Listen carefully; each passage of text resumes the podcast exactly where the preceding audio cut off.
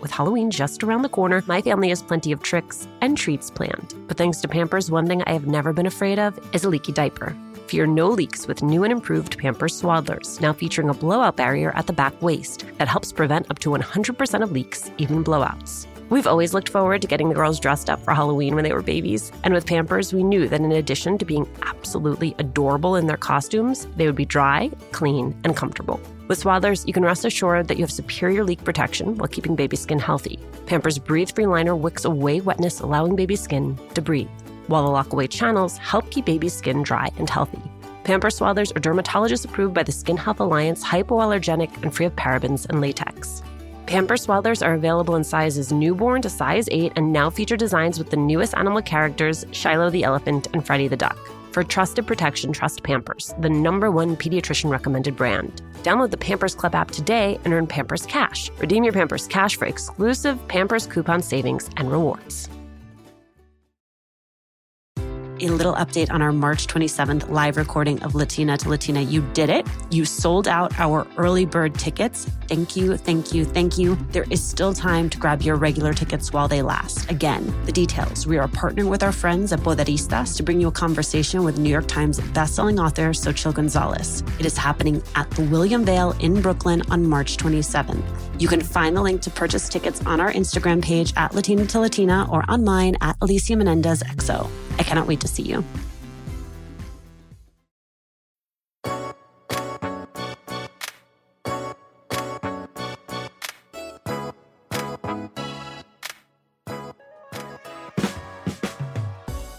Gianna Nino Tapias planned to spend the summer before her first year at Stanford Medical School doing contact tracing or working retail. But when her job search hit a dead end, she went back to seasonal fruit picking, work she's been doing since she was 14. At the end of one long day, she tweeted about farm workers like her being paid $7 for two gallons of blueberries. She then asked, How much do you pay for your blueberries? I had to talk to her, I did, and learned so much about her path to medicine as a first gen college student, indigenous rights, farm workers' rights, and what consumers need to know about the people who make their food possible. Gianna, where are you right now? I'm at Stanford, California, or Palo Alto, California. So you're back no. at school? I'm back at school now, yeah. I always remember those summers uh, during college going home, and it's it's so strange because you have all this independence when you're at school, and then you come home and your parents treat you like you were still in high school. Right right? And every time I go home, it's just there's just a large expectation, not necessarily for my mom. I think it's just like my own expectation that I should be like helping my mom and like doing some chores and like lightening her load. That at school, it's like you're right, like complete freedom and like I do whatever I want whenever I want. Do you perceive your mom to have a heavy load? Yeah, absolutely. I think you know she's our only parent and um, i think that you know we go to work and she has to come home and make them um, some meals for everyone and there's five of us. And she's kind of like a clean freak like neat freak um, and so she loves the house being clean. So i help her out with all those things whenever i can. It's a lot. Yeah. You're born you're born in eastern oregon. You grew up in eastern washington state. Tell me about where you grew up. So eastern Washington is very different from Seattle. I think that's one like common misconception that I get is that they think it's like just like Seattle and like super rainy and it's actually not. So Eastern Washington and Eastern Oregon are both deserts. In the rain shadow of a mountain range out there. So we get like very little rain. It's very conservative. There's very little diversity out there. I think the main communities of color that live out there are migrant farm worker communities and the Native American communities.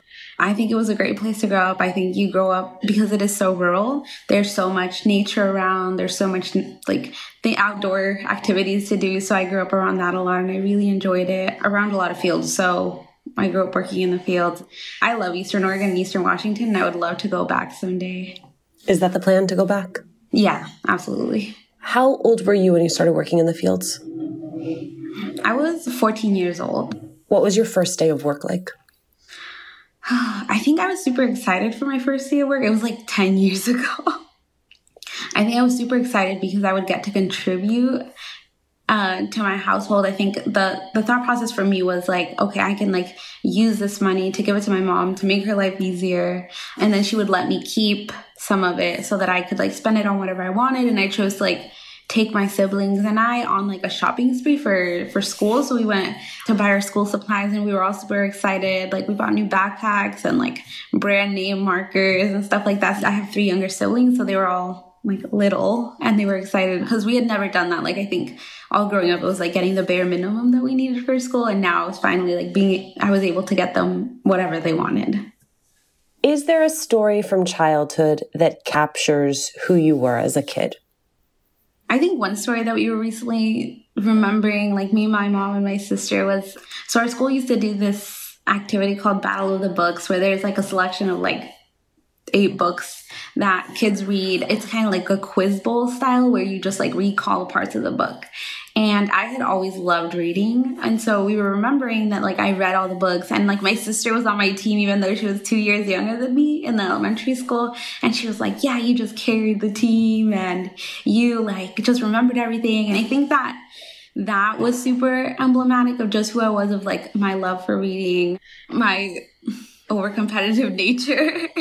just like a, a real enjoyment for school and like what the promise was my mom always wanted to go to school, didn't get the chance to. And so she was always telling me and my siblings, like, oh, you go to school, like, you do well in school. It's going to take you to a lot of places. And so I guess those attitudes just carried me through life. When she was putting that emphasis on education, where was the emphasis placed? I think the emphasis was really on like a love for learning. I don't like uh, when I got into Stanford, she didn't really know what Stanford was. Like she didn't understand really why I had to go so far away. And so I think for her it was really just like cultivating a love for learning and like a, a love for like being able to build a career for myself, not having to depend on anyone else, like really being my own person rather than you're going to go to Harvard or you're going to go to Stanford um, or, or anything like that. So if it wasn't her that put that idea into your head, how did you come to understand that there was something significant about going to an institution like Stanford? Hmm. I think those sentiments started forming in high school when I moved a lot. So I moved during my sophomore year of high school into a new high school and that was a town over or it was like half an hour away from where we lived. And this new high school was predominantly white. Eastern Washington also has the Pacific Northwest National Laboratory and the Hanford uh, nuclear nuclear power plant. Sorry, I can't say that right. Um, and that county actually has some of the highest rates of PhDs per capita in the nation.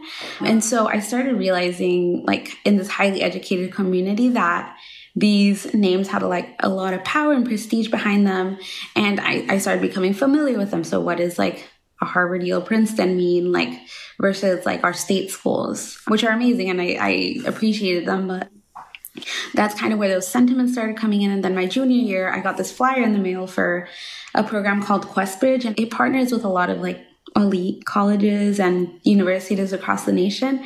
And they were like, we have a like conference for juniors. You're invited to come, but you have to like fund yourself. And so I talked to my principal and he was like so excited. His name was Mr. Bean and he was like the first person that ever told me like you need to go and like and I was like I can't afford it. I don't know how to get there. At that point my parents had recently separated and my mom didn't know how to drive. So we were like, I don't know how I'm going to get there. And so he helped me out by fundraising, like within the teachers, and gave me like money to come to Stanford to learn about so I'm the first one in my family to apply to college, to apply to graduate school, to get through college, all those things. And when I came to this conference, they kind of explained like, oh, you have to take your SATs your junior year and then apply fall. This is something that I would have had no idea about if if I hadn't attended that college, had it not been for Mr. Bean encouraging me to go. I think I've just been super blessed um, with these people along my journey that just like believed in me without any limitations, just really put all of their time and investment in me. And I, I'm super grateful for that. You have an experience that is going to be so familiar to so many of our listeners, which is that you, as the oldest fluent English speaker in your family, would go with your mom to medical appointments. You'd be the translator for her. You'd be the translator for some of her friends, sometimes a medical caregiver. How did that shape your thinking about what you wanted to do? I really appreciate those experiences. I think that they were so formative and like my idea of like what a good healthcare setting looks like. There were multiple times when I would go with my mom to these interpreter or and, and be in these interpreter interactions and like really see the doctors be dismissive of my mom, be dismissive of like her pain or like the things that she was going through, or like my youngest brother was also very sick and be dismissive of like her concerns for him. And I think that that frustrated me. One very like visceral example for me was when I accompanied one of my mom's friend's daughters to her her birth. Like she was giving birth and I went with her and like the nurse like explained something to her and she just like nodded. And then she turned to me and she's like what did she say? Like she had understood none of that. This is like she's giving birth. She's stressed out. And she had no idea what was going on. And I think that that was just so frustrating for me. So after that I kind of turned that frustration into a hope of what a, a good healthcare provider could look like in Eastern Washington, where a lot of patients don't speak English, but where a lot of providers are also not familiar with like cultural things that come with giving birth or with taking care of your children. And so I, I really dreamed that I could go back there and be that provider and be that provider that parents feel comfortable disclosing not only like all the medicines that they've given them, but also all like the, tr- the traditional medicines that they've used on the kids.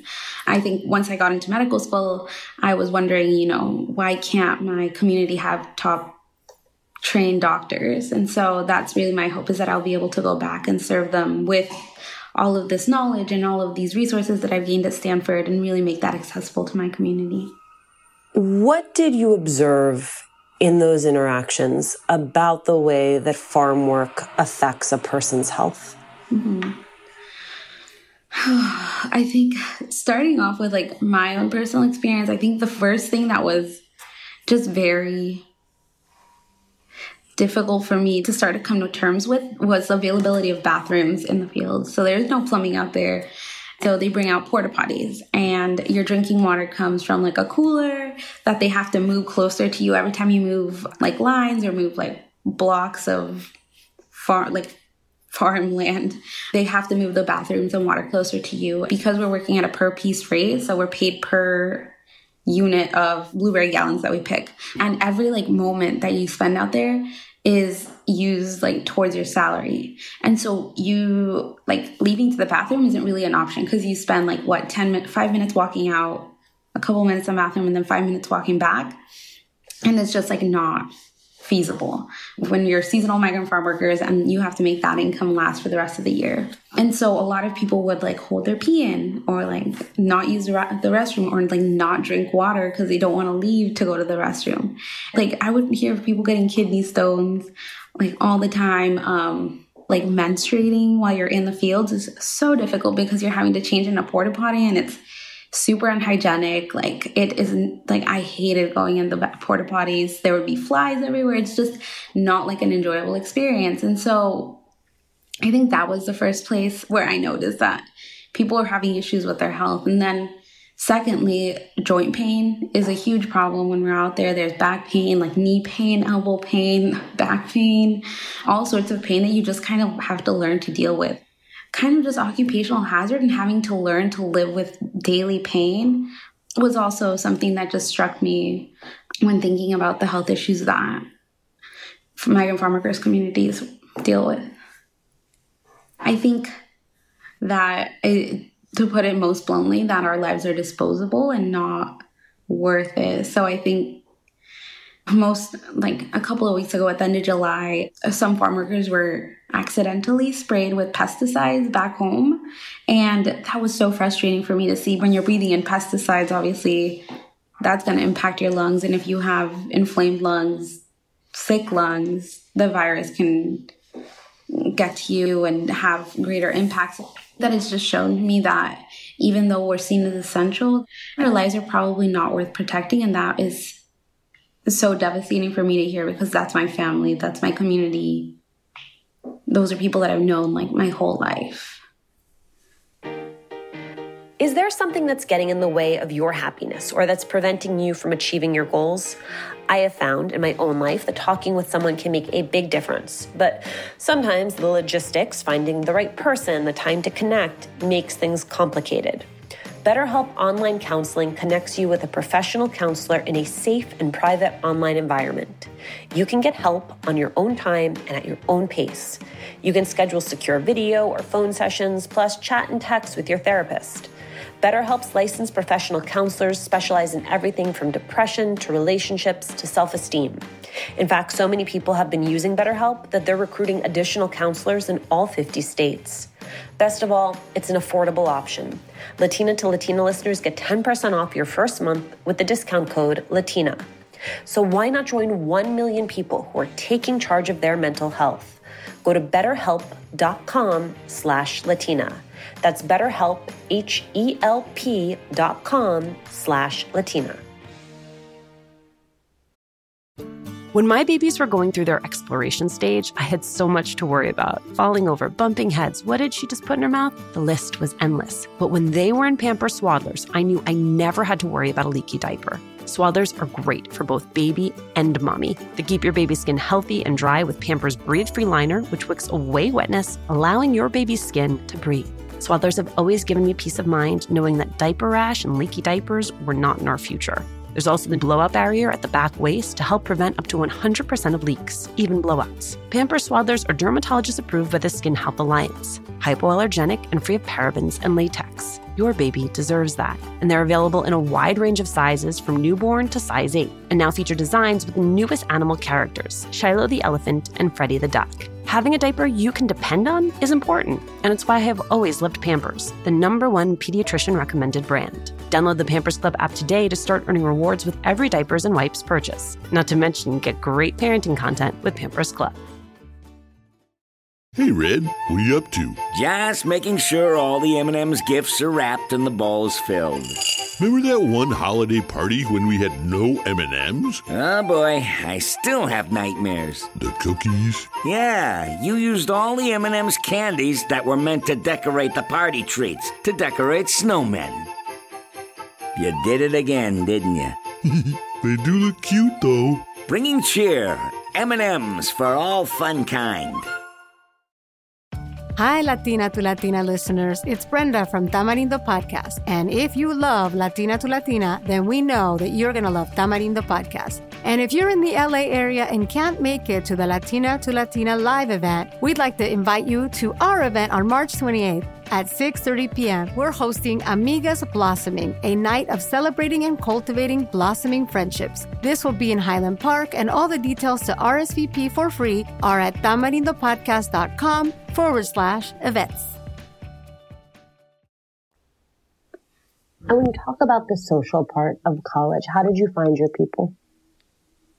It was hard. Um, I that was a really difficult part. I think I coming into Stanford, I was part of the Leland Scholars Program. That was a program for first gen students. So I found some of my closest friends there. And then being at the community centers. So I spent a lot of time at the El Centro Chicano y Latino, but also, so my family is Mixteco from Oaxaca. So also a lot of time at the Native American Cultural Center, engaging with indigenous people, engaging indigenous advocacy. And I became president of the Natives in Medicine student group.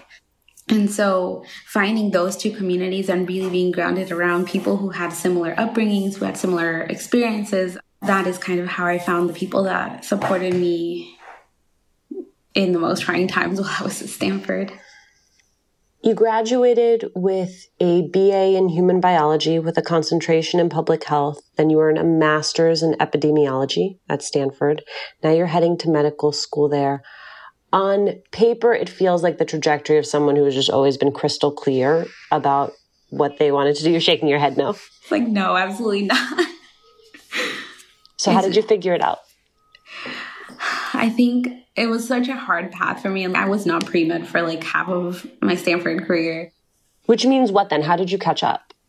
Uh, during my junior and senior year, it meant like taking 20 units and like really buckling down and doing all of my chemistry, oh all of my physics. God, Gianna. I know, it was crazy. but, you know, So what what snapped that you said, wait a second, I want to go back and I want I I know that I put this dream on the back burner, but this is actually the thing I want to do. It was one doing that public health internship where I was visiting babies in Boston in their homes and measuring them. And during those visits, I was like, this is great, but like all of my summer can be summarized by like 18 data points in this huge study. And I was like, that, that doesn't, that's just like not the impact that I necessarily wanted. And so I was like, okay. And then right after that internship, I went to a program called Community Health in Oaxaca with Dr. Gabe Garcia here, who is an amazing person as well, another person who believed in me. But during the Community Health in Oaxaca program, you visit clinics and you work with Spanish speaking people, the indigenous people of Oaxaca, and really work with them to see what health looks like in their communities. And it was in that moment when I, you get to shadow in clinics. And so I saw like some births, I saw some surgeries, and I was like, I think this is more like it. Um, that this is what I want for myself. And so then I came back and I was like, okay, now it's time to like figure out what I need to do. And again, it was just like that thing of like being the first one in my family to do it. I had no idea like the things that I needed to do to get to medical school. When you left for college, did you think you would ever return to farm work? Yes, I think so because I was going home in the summer. Sometimes my mom would say jokingly, like, oh, let's go to the apple harvest. And I think that the first year that I was back, I was like, okay, let's go. And so I went with her. But it was like two weeks. So it was like nothing for me after spending like 14, 16 weeks in the previous summers. Like two weeks was super easy. I would go with my mom to the fields. After I got my master's, though, that was when I was like, when I graduated college, I was like, oh yeah, probably never going back. Like I have my degree now and I'll always be able to get a job. Was not the case this summer. So I went back, but Wait, was not the case this summer because the pandemic came? Yes, that too. and what did that mean for the work that you had lined up?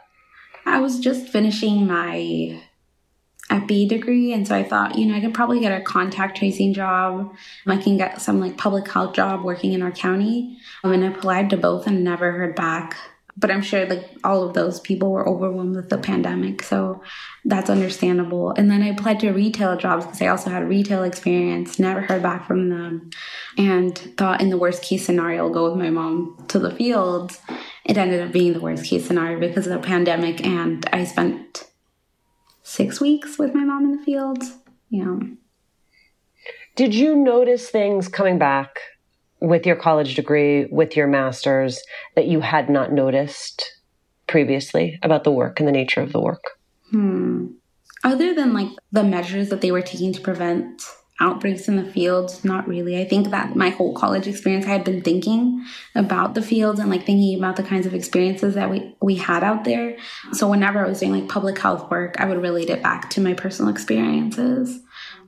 But i did notice a lot of one improvements i think and like steps in the right direction for the ranch of like keeping the bathrooms closer keeping bathrooms cleaner having more drinking water and like adding additional hand washing stations because that was something that you know, in the past we were washing our hands with our drinking water. The ranch was doing a better job, but also like not enough to prevent like huge outbreaks. So let's talk about the tweet that went viral. In it, you show two huge buckets of blueberries, and you wrote, I'm about to finish up my time in the fields and wanted everyone to know that we, farm workers, are paid $7 for two gallons of blueberries. How much do you pay for your blueberries? Tell me about the decision to write and then to send that tweet. Um, on Med Twitter, which is a community on Twitter that is like predominantly of medical professionals, medical students.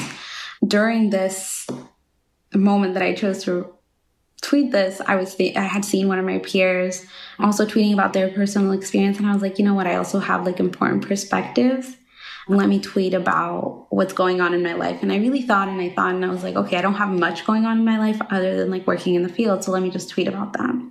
And that picture, I had I had not even thought about taking it. I sent it to my partner because he was like, Oh, what are you doing? And I was like, In the field. So it wasn't even taken like consciously, it was just like a snap that I had sent him. And so I was like, Oh, I still have this picture from earlier. Let me just include this, like throw it on there.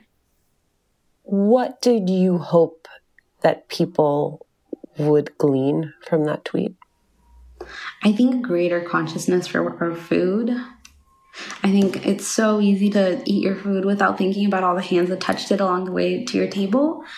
And more so that there's still so much injustice behind that system of food from like farm to table that where that injustice falls on communities of color.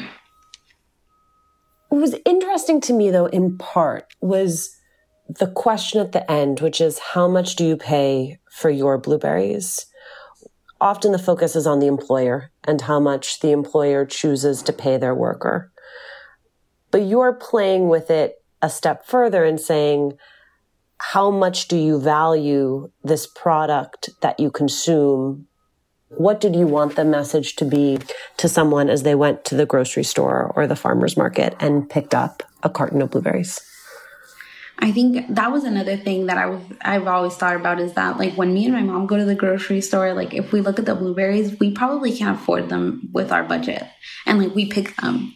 So I think when I, I tweeted that I really wanted to see for people to see the disparity between the amount that they're paying for these blueberries because it's usually like a pint and they're usually usually several dollars.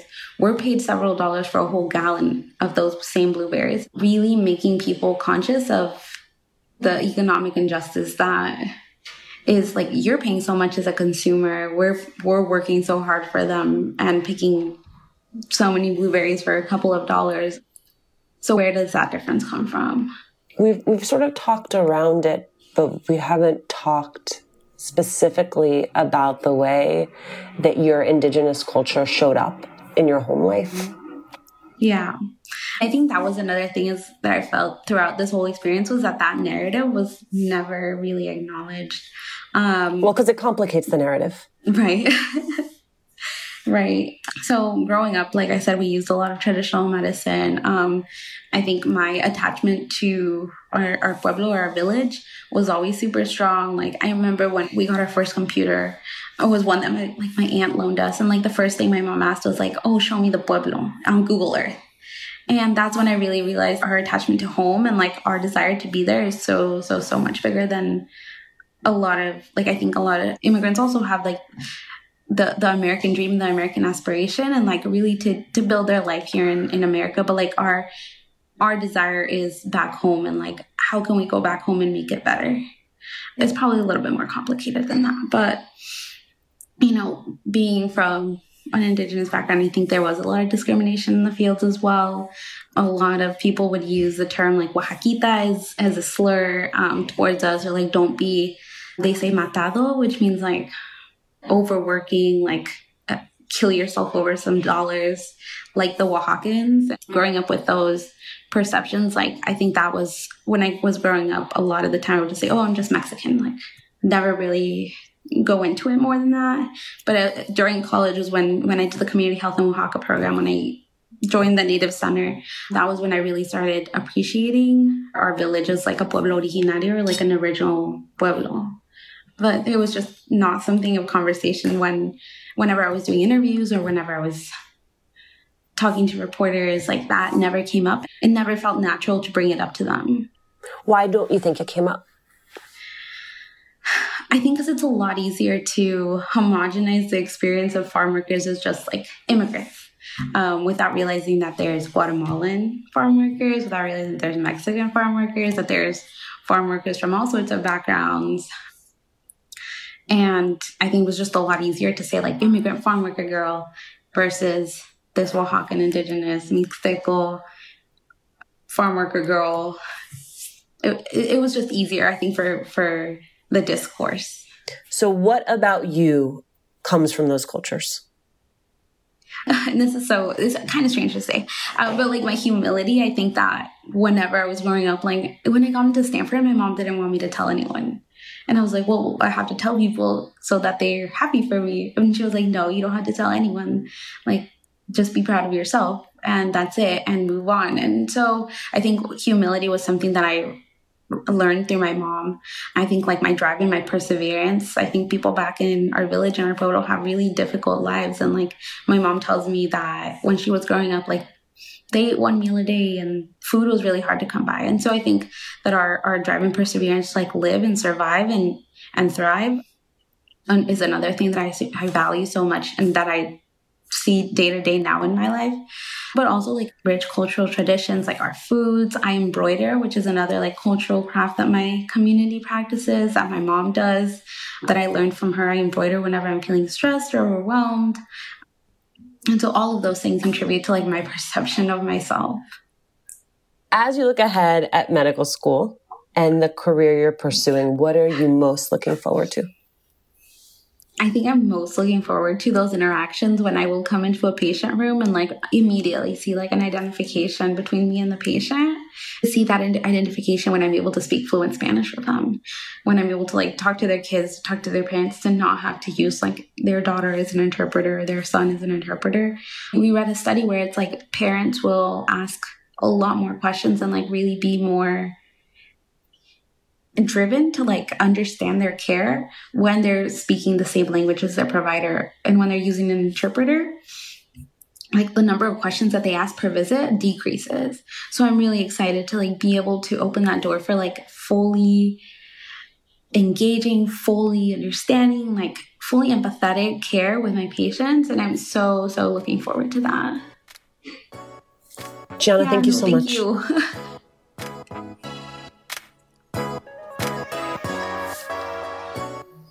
Thanks for joining us. Latina to Latina is executive produced and owned by Juleyka Lantigua Williams and me, Alicia Menendez.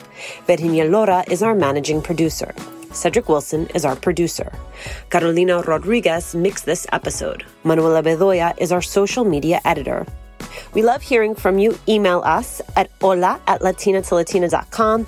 And remember to subscribe or follow us on Radio Public, Apple Podcasts, Google Podcasts, wherever you are listening. And please, please leave a review. It is one of the fastest, easiest ways to help us grow as a community.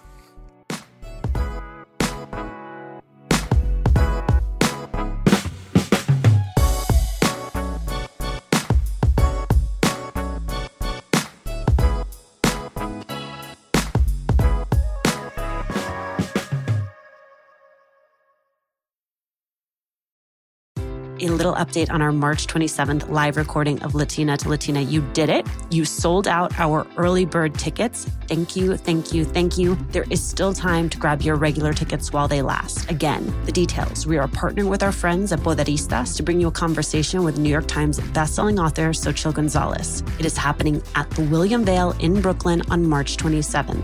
You can find the link to purchase tickets on our Instagram page at Latina to Latina or online at Alicia Menendez XO. I cannot wait to see you.